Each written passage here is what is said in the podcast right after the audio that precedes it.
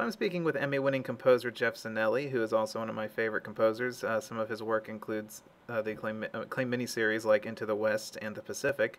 He's also scored hit films like Disturbia, Hitman, Secret Window, uh, Ghost Town, Outlander, and The Odd Life of Timothy Green. Uh, Jeff just scored the TV film Killing Kennedy, starring Rob Lowe, as well as the upcoming Christmas in Conway, starring Mary Louise Parker, Mandy Moore, and Andy Garcia. Jeff, uh, so great to talk again. Likewise, thanks for having me. So we've talked before, and in our past interviews, we've discussed kind of your backgrounds and, and stuff like that. So let's go ahead and uh, jump into Killing Kennedy, which recently uh, aired on National Geographic. And uh, so, sorry, go ahead. it did, and uh, yeah, I was I was gonna just brag for a second. It didn't just air. We we actually had a record viewership for the channel, so it was it was a rousing success for National Geographic and for uh, you know for Nelson McCormick who directed it and. Um, anyway, uh, so yes, we were well watched. Oh, that's great. I mean, that's that's awesome. And you and it just re-aired, I think, uh, recently for the anniversary, right?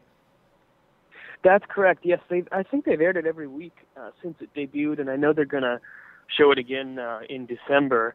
Mm-hmm. So you know, I think they found uh, they found the topic that resonates, and obviously the timing couldn't be better. But um, but uh, regardless of that, I think it's just a, it's a good movie. So right, people are watching. And so yeah, November 22nd, it was it was the 50th anniversary of uh, Kennedy's assassination, and and this film explores that time in Kennedy's life up to and after uh, that time, and so that, I mean, this moment in history is some of the most discussed, debated, examined, uh, you know, things. And so, what do you think the fascination I think with Kennedy is, as you know, as us as people, as storytellers? Why do we continue to examine and explore it, especially through film? Right. Well, I think you know there's there's certainly a romance to our, you know the Kennedy family, which is I, I suppose in a in a in a way sort of the closest we have to like a royal family in a way. Mm-hmm. Um, I I think there's what what makes it so interesting and sort of uh, relatable is that it just feels like you know Kennedy and their and uh, his family and his brothers they're living a you know sort of a bigger life than say you or me, but they still feel approachable and human, and you know they have uh, glaring flaws and outstanding uh, great qualities, and you know I, I guess it's sort of a um, it's a way of looking at ourselves, right. you know, and I think I, I realize how sort of cliche that sounds, but it's true, and and then when you kind of circle that with the uh, you know the numerous plausible theories as to what would have gone into the the assassination, I think it becomes an even more, uh, you know, I don't know, just a, it's an endlessly fascinating story. But I'm, I'm sure, you know, most of the people who watched the show were not sure when they tuned in uh, whether or not it was going to go into the various conspiracy theories, and that was sort of outside the scope of a 90-minute program. Mm-hmm. Um, but I think, you know, the sense that I'm getting, a lot of people are saying it's it's refreshing to watch a show about Kennedy that doesn't go into that, you know. so I, I suppose in some bizarre way they're just presenting, you know, the uh, the official truth of what happened, mm-hmm. and people are actually just happy to see that for a change. So the, is is the film is told through? Is it his point of view? Well, and no, it's actually a, it's sort of a parallel story. It's telling uh, as much Lee Harvey Oswald's story as Kennedy, mm-hmm. and so you, you know you're following their um, I guess, the various milestones in each of their lives. And in some ways, uh, they sort of contrast with each other and are sort of synchronous. You know what I mean? There's while um, while Kennedy is running for president, Lee Harvey Oswald is trying to renounce his citizenship, and you know, then they're both having children at the same time, and then the, you know, so it's really a sort of a a contrasting story of two completely different people who are on this collision course. And, you know, and we all know how it ends, and just the way we knew how a Titanic ended too. Right. But but what's interesting about it is how do you tell the story? Mm-hmm. You know, so so it's not necessarily through uh, Kennedy's eyes.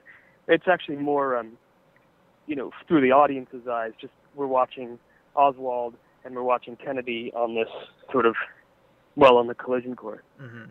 So, what what attracted you as a composer uh, for the story? What kind of musical opportunities did you see, and what did you end up taking for the for the story? Right. Well, the the main thing was the Oswald story Mhm. because I, I thought well, this is a really unique challenge because if I say to you, I'm scoring a movie about a, a misunderstood loner who just wants people to listen to him and take him seriously and respect his big ambitions and he wants what's best for the country. You know, I'm you're hearing a totally different story than the Lee Harvey Oswald story. Right. So what's interesting to me is how do I play, you know, really the one of the biggest villains in American history without creating some sense of sympathy for the character? That's obviously not the goal. Mhm. The goal is to just tell the story. So so I thought, well that's that's a huge challenge. How do I how do I go and do that and how do I make it, you know, uh, emotional but you're not you're not taking a side. Right. Right. Do you know what I mean? That's that would that would be a, obviously a gigantic uh, mistake in how to present a story like this. So, so that was the main thing. I thought, well, this is this is a character that's just so, you know, this this person actually existed, and how do you how do you go in and and kind of create musically the noise that's in that guy's head? That's what that's what attracted me. Did uh, but you didn't want to villainize them. Did you try to villainize them or no? Well, no, and, and I'm I'm really cautious. I I also didn't want to humanize him because that's not the right word. You know, Right, it's, yeah. it's because then you start because as soon as you do that, you become, you know, you really run the risk of being sympathetic. Mhm. I was trying to, I don't know, I don't know the word. I was trying to be like genuine to his story Right. because this is you know this is a twisted person, but he was self-righteous. He absolutely convinced himself that he was doing the right thing. Right. You know, he he thought he'd be let off the hook when everybody realized just what a great thing he did for the country. He, he thought that. Mhm. So, you know, th- this is a this is a twisted mind, but at the same time, you're also not making a horror movie because it's this is a true story. This happened. Right. You know, so so that's um, I guess that's that's the way I would describe it. And I suppose the approach I ended up taking really was to be like a little bit more. I- want to say like intellectual with how I played his music Right. Right. you know, because like I'm saying, I was I was avoiding trying to tell the viewer how to feel emotionally about the character, and instead going, you know, this is this is the person, this is his methodical precision, this is his thought process, and to me that means you got to get right inside his head. Mhm. You know, you can't just play the surface of the picture. You have to play what is, you know, really truly what is the noise that guy hears when he tries to fall asleep at night. Wow, that's fascinating. Yeah, just just the whole kind of psychological approach. Uh, Yeah, and you have to, you know, sometimes we have to go and get dark. Right. So, So, to So- to put yourself, uh, did you really have to put yourself in kind of that mental state to kind of understand his character? well, you know, I, I would say probably not to the extent that uh, the actor Will Rothhaar had to Right. to play the part. You know, because he actually really did have to commit to being sympathetic to to that guy's story. Right, And right. you know, I had a, a conversation with him, and you hear his interviews, and and he has he had to take a different approach. But um, but I would say, you know, I'm not immune to the material. You know what I mean? I'm working on something like this. It's dark. It Mhm. really is uh, cerebral, and it's sort of exhausting, and and um, it- does get under your skin, and it does keep you up at night. Or at least it does to me. Uh, and, but at the same time, look, I know that if I play the wrong chord, nobody dies. You know, there's there's much less at stake than Right. what what was actually happening. With, you know, with um, with someone who would go and murder the president. Mhm. But it's still, um, you know, it, it does affect you, and you carry it with you when you're when you're in a project. But, you know, by the way, we may, we probably talked about this uh, during the Pacific too.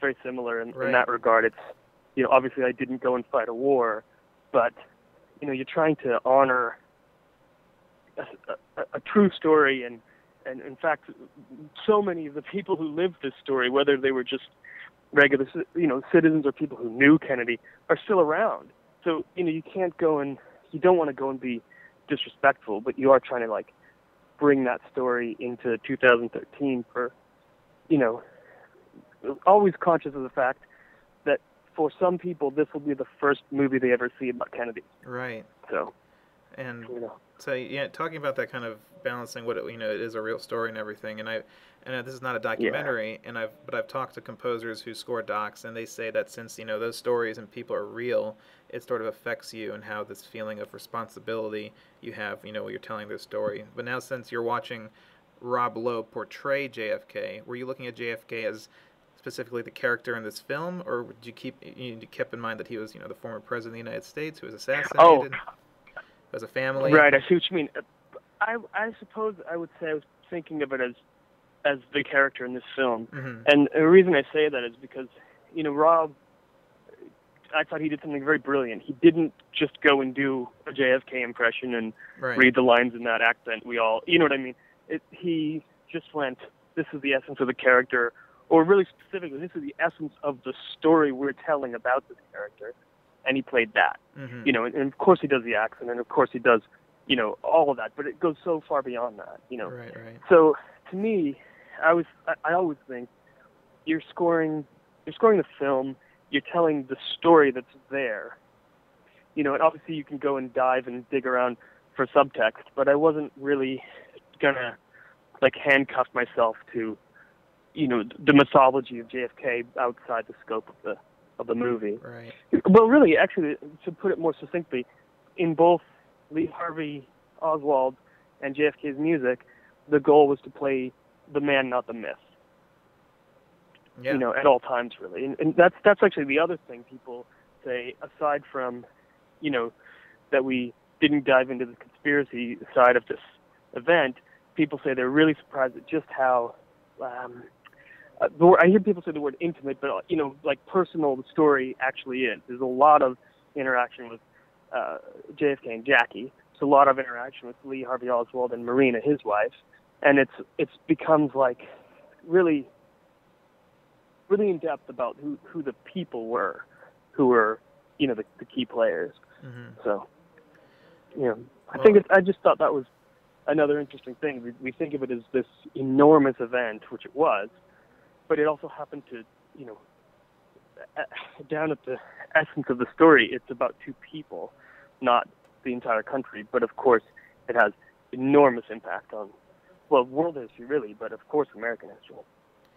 Absolutely, and it's a, a fascinating exercise. I think for for you as a filmmaker and a storyteller and everyone involved. I think it's uh, I think that's what kind of what film is for, you know. and I, uh, absolutely, definitely.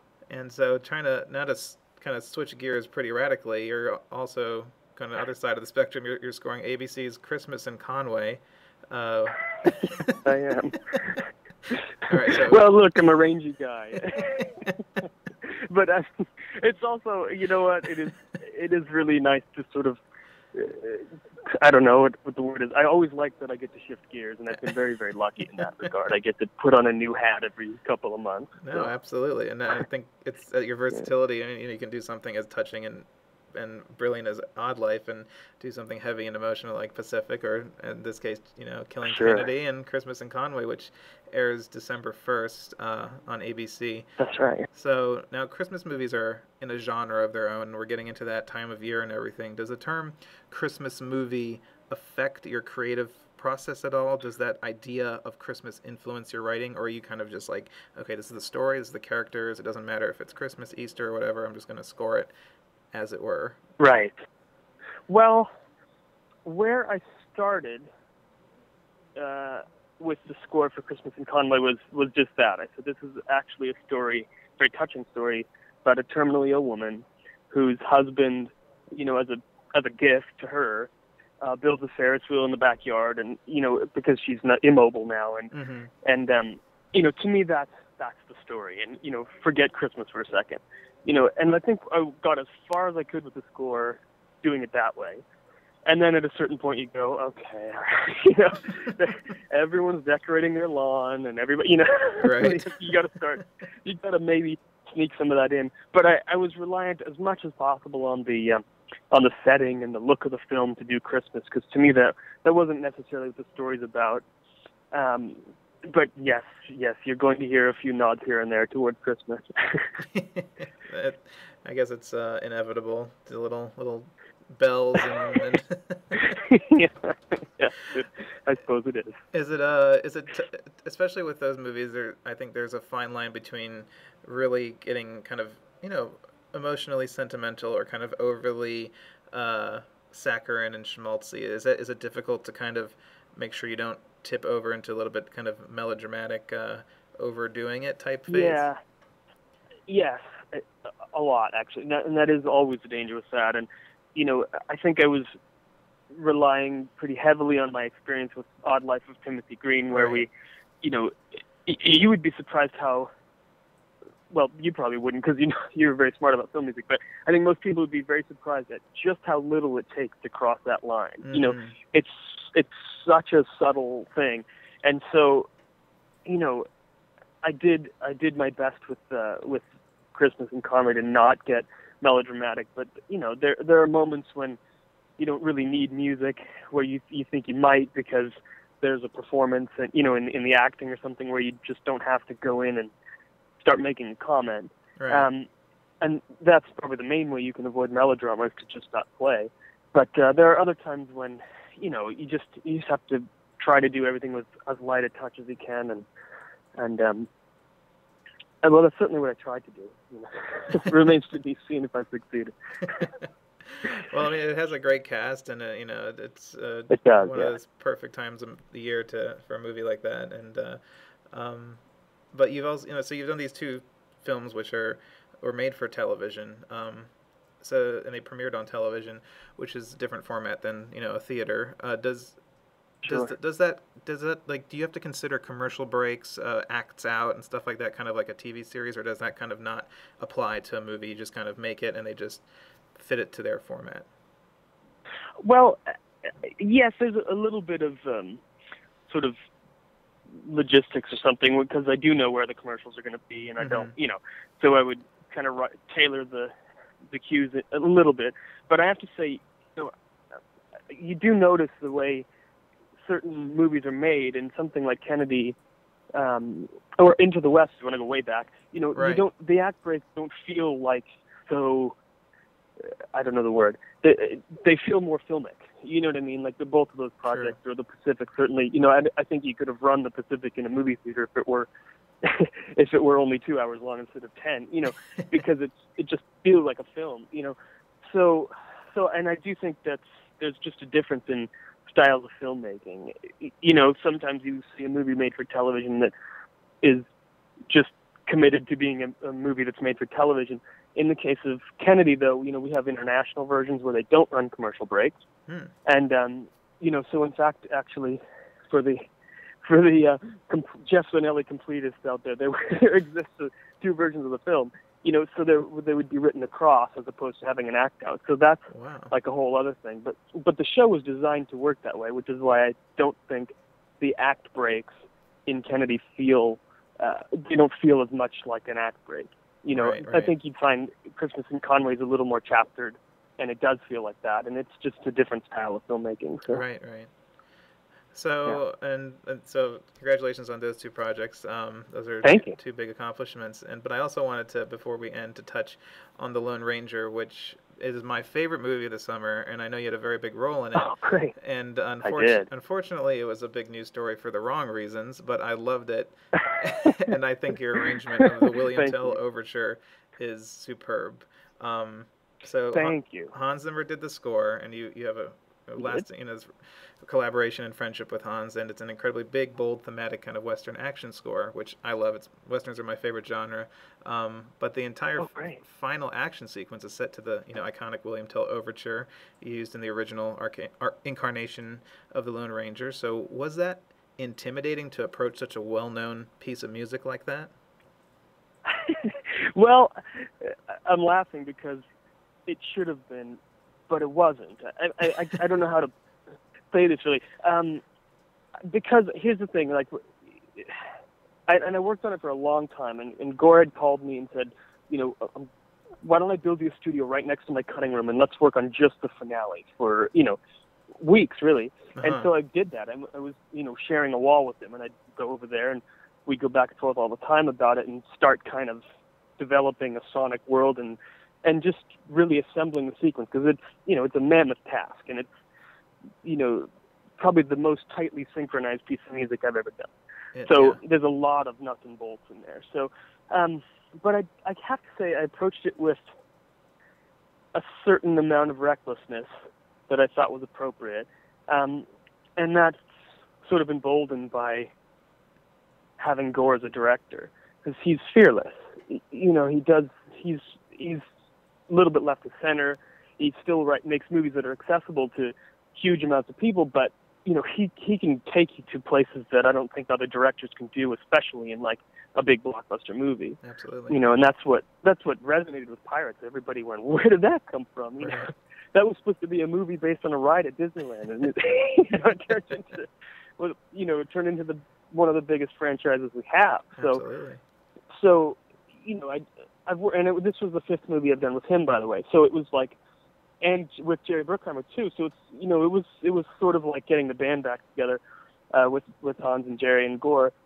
But I go into, you know, the William Tell overture thinking, you know, we need we're gonna wait until the end of the movie to really play this tune. We kind of kind of hint at it Mhm. throughout the movie, but when we finally get there, okay, we know how to start. We're just going to start exactly as written, right? Right. And but it only takes about eight seconds before it has to deviate, and so then and you know, right, and then you've still got 12 minutes and 48 seconds to go. So so it was a lot of. I mean, we tried everything. You know, we were moving. The the piece of music is actually very modular. Uh, it's all really two bar phrases the whole way through, and so we were just rearranging them like like mad, really, and going, well, where where can we put that one? Where does it work? Where doesn't it work?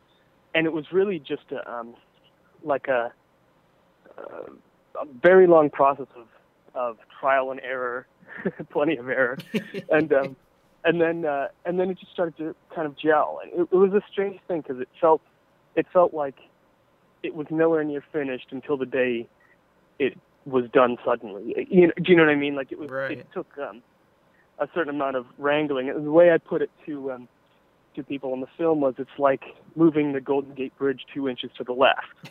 you know, and, because it does. As soon as you start moving any of the the sync in that piece, things start to crumble. You know, and we were always going for like it should feel absurdly synchronous to the picture. You know, there was always the word absurdity was floating around a lot during Lone Ranger, and it was, in fact, it was one of the name of um, one of the early pieces of music Hans was writing. Great, we were though. trying to go and uh, and um, find a way of being just, you know, give them something different, and especially with the William Tell, where you've got a piece of music everybody's heard a million times. So, so we've got to reinvent, and we've got to go and take it somewhere. You know, I, I'm glad that you liked it. You know, I know that a lot of people really responded to that um, sequence in particular, and it almost felt like it was a sequence that lived independent of the rest of the movie somehow. hmm And it was because it was just uh, because the way Gore, I mean, makes his action sequence. I kind of compare it to kind of the, the Maelstrom sequence at the end of Pirates Three. It's just this big, Sure, almost yeah. like an orchestrated dance, and it's like just uh, for the, for the filmmaker and me, it's it's you know just feeling it keep on going and building and building and building. And you, and, you know, talk about moving the Golden Gate Bridge. It's just it's one big moment, like huge piece, and so it was just. Uh, Yeah, fantastic. So what?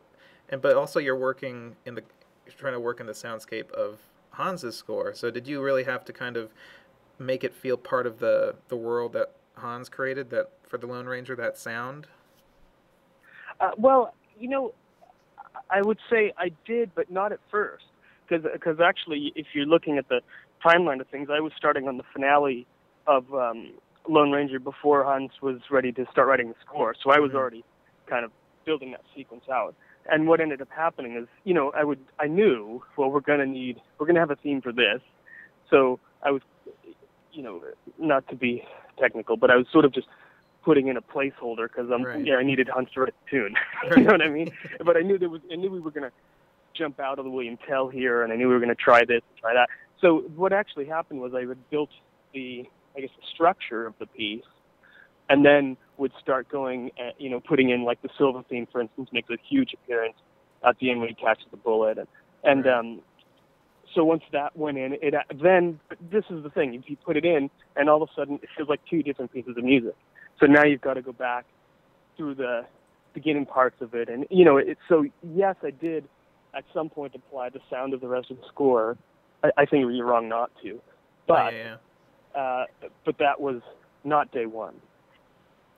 And uh, does, you know, does that make sense? Yeah, yeah, yeah, absolutely. And uh, but he, I think you mentioned that. So you, did you do kind of like a sketch first, and then Gore went and kind of, because you made it tailor, we really tailored it to the sequence. Did he shoot it, and then did you come back and kind of tighten it to make it yeah. fit more? Yes, that's right. Actually, um, I, I sort of left out a whole chunk of time. Uh, about a year before the um, the score was ever written. Uh, in fact, it was before they shot the movie. What Gore started doing because he has to do it too. He had to map out that whole sequence. Right. He did what's called an animatic, where he had a very sort of a very rough CGI version mm-hmm. of the entire scene. Now, um, and he had me take the William Tell. Uh, in fact, actually, what happened was it was I think the animatic was only about eight minutes long or nine, and they were trying to just sort of roughly, uh, you know, with the music editors kind of chop in the William Tell overture, and obviously they found out well, there's only about two minutes of it that everybody associates with the Lone Ranger theme, right. and you can't just loop it. yeah. so I got a call, uh, really, you know, a year before. It was long before they even shot the movie, and Gore said, "Do you think you can help?" And so I did a certain amount of pre-planning, but you know that all goes out the window when you shoot the actual movie because you know, it, for one thing, it, it becomes longer and everything's sort of grander and epic, and you know, when I say like we're we're in sync, you know, frame by frame well, but now the sequence is, you know, just stretched out. That means a whole lot to the music. Right. so it was, it really was a do-over at a certain point. But we at least were, you know, that I would call that like a proof of concept. You know, mm-hmm. we're going, does the William Tell overture work here? And I think if I were to ever dig up that piece, I would think it was probably uh, more adherent to the original William Tell overture at that point. Hmm. And then, you know, and then as we get deeper into it, obviously we had our our new, you know, themes that Hans had written that needed to be incorporated. So. Right, right. Well, it's a it's it's a grand film. It's big. It's it's just uh, and it's not bad. I don't know why that has spread all around the internet and everything. Thank you for saying that. And uh, anyone, I agree with you totally. I know anyone who's listening to this, if you're a fan of Leone, of uh, you know those big westerns, it's a it's a must see. It's on Blu-ray December seventeenth, so you gotta you gotta give it a chance. Everyone needs to give it a chance. yeah, I, yeah, I was, I was really surprised. I have to say, I, I, I still believe it's a good film. So. It is. Um, well, Jeff, uh, thank you for chatting today so much. It's been great to catch up and, and talk about your recent projects, and it's always a pleasure and an honor. Likewise, thank you, and and uh, I think we shall have plenty to talk about next year. So I look forward to speaking again. Absolutely.